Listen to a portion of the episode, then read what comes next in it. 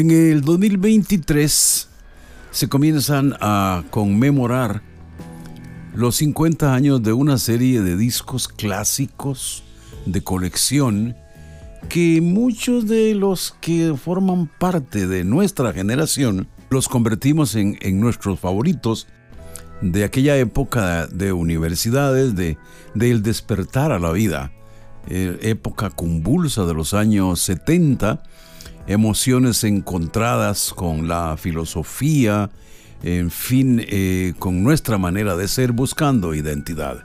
El mundo estaba un toque revuelto. La guerra de Vietnam había sido una chispa que había encendido una hoguera que tenía eh, fuegos en, en todo el mundo. Y esto se manifestaba en mucho de lo que la juventud de la época hacía, especialmente los que hacían música.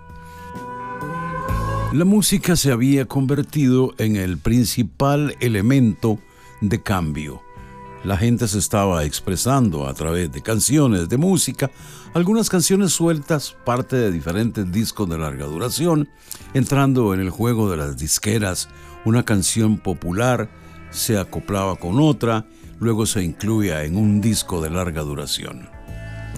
La invasión británica, llamada así por por la gente de la industria de la música, estaba conquistando mercados en Europa y Estados Unidos.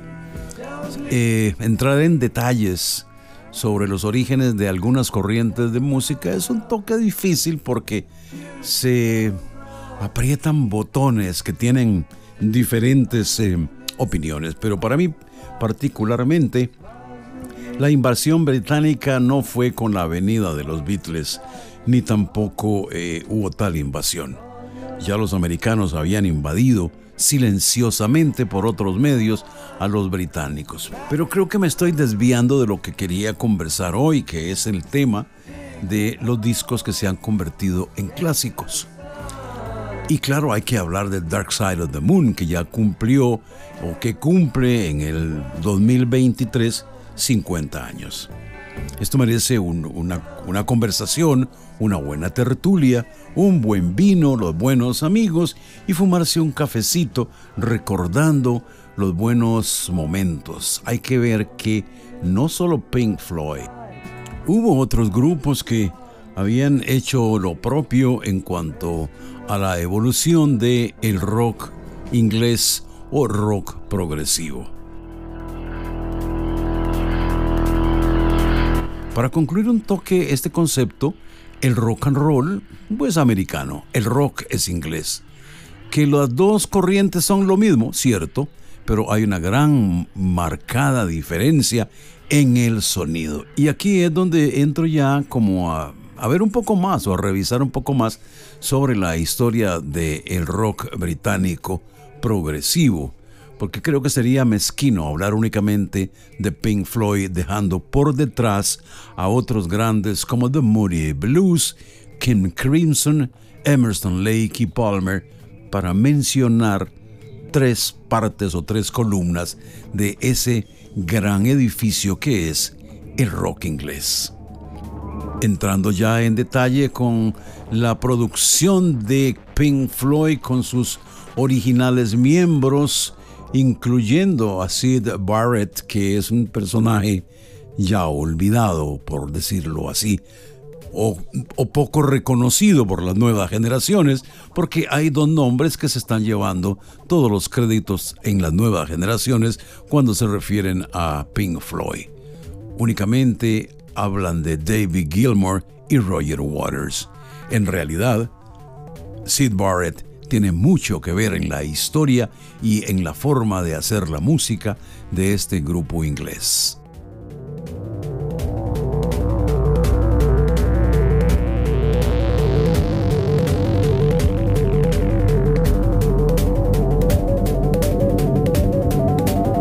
El deterioro mental de Sid Barrett está reflejado en las letras de Pink Floyd, no únicamente en este álbum. Dark Side of the Moon pone de manifiesto todos esos temores reflejado en letras que tratan sobre el conflicto, la avaricia, el envejecimiento, el significado propiamente a la vida, el miedo a la muerte y obviamente la enfermedad mental. Un tema recurrente en las letras de Sid Barrett derivado de su uso y abuso de el LSD, una de las drogas psicodélicas más populares de los años 70. Pero bien, hablemos un poco de la producción en sí de este álbum.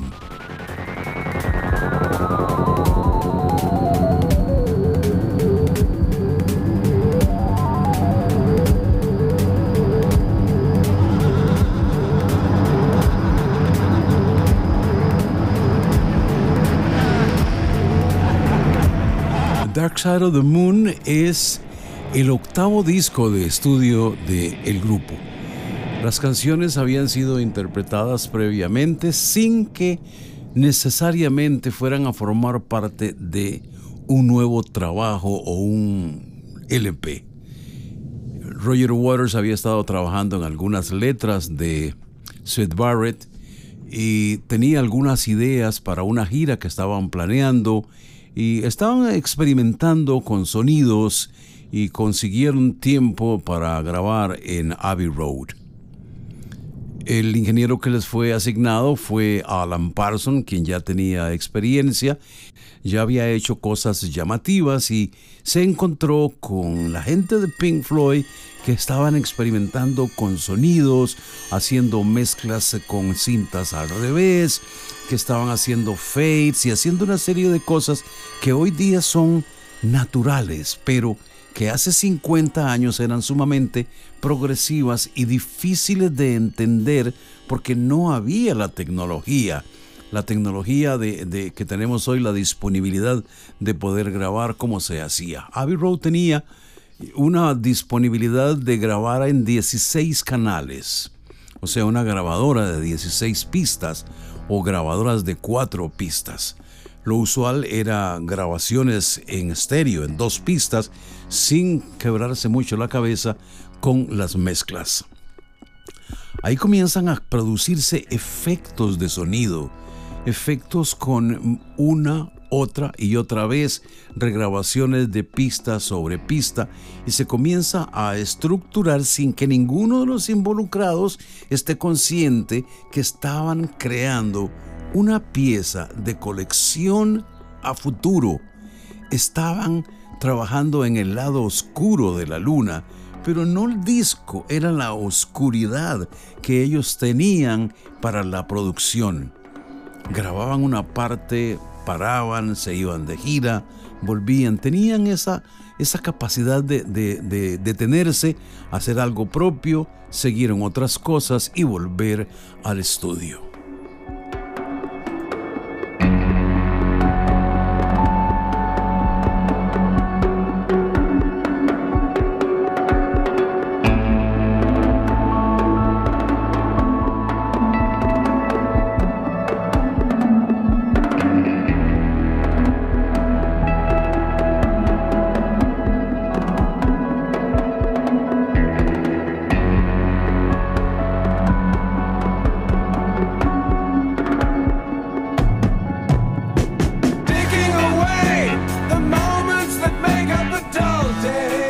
Dark Side of the Moon, el octavo disco de estudio del grupo Pink Floyd, salió el primero de marzo de 1973 en los Estados Unidos.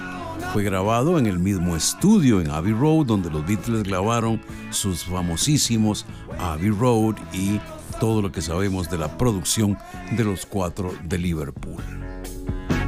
El disco como tal duró más de 940 semanas en listas, o sea, 19 años en las listas de los 200 más populares según el recuento de la revista Billboard. Algo interesante es que en Estados Unidos, obvio, fue número uno. Lo curioso es que en el Reino Unido no llegó a colocarse número uno.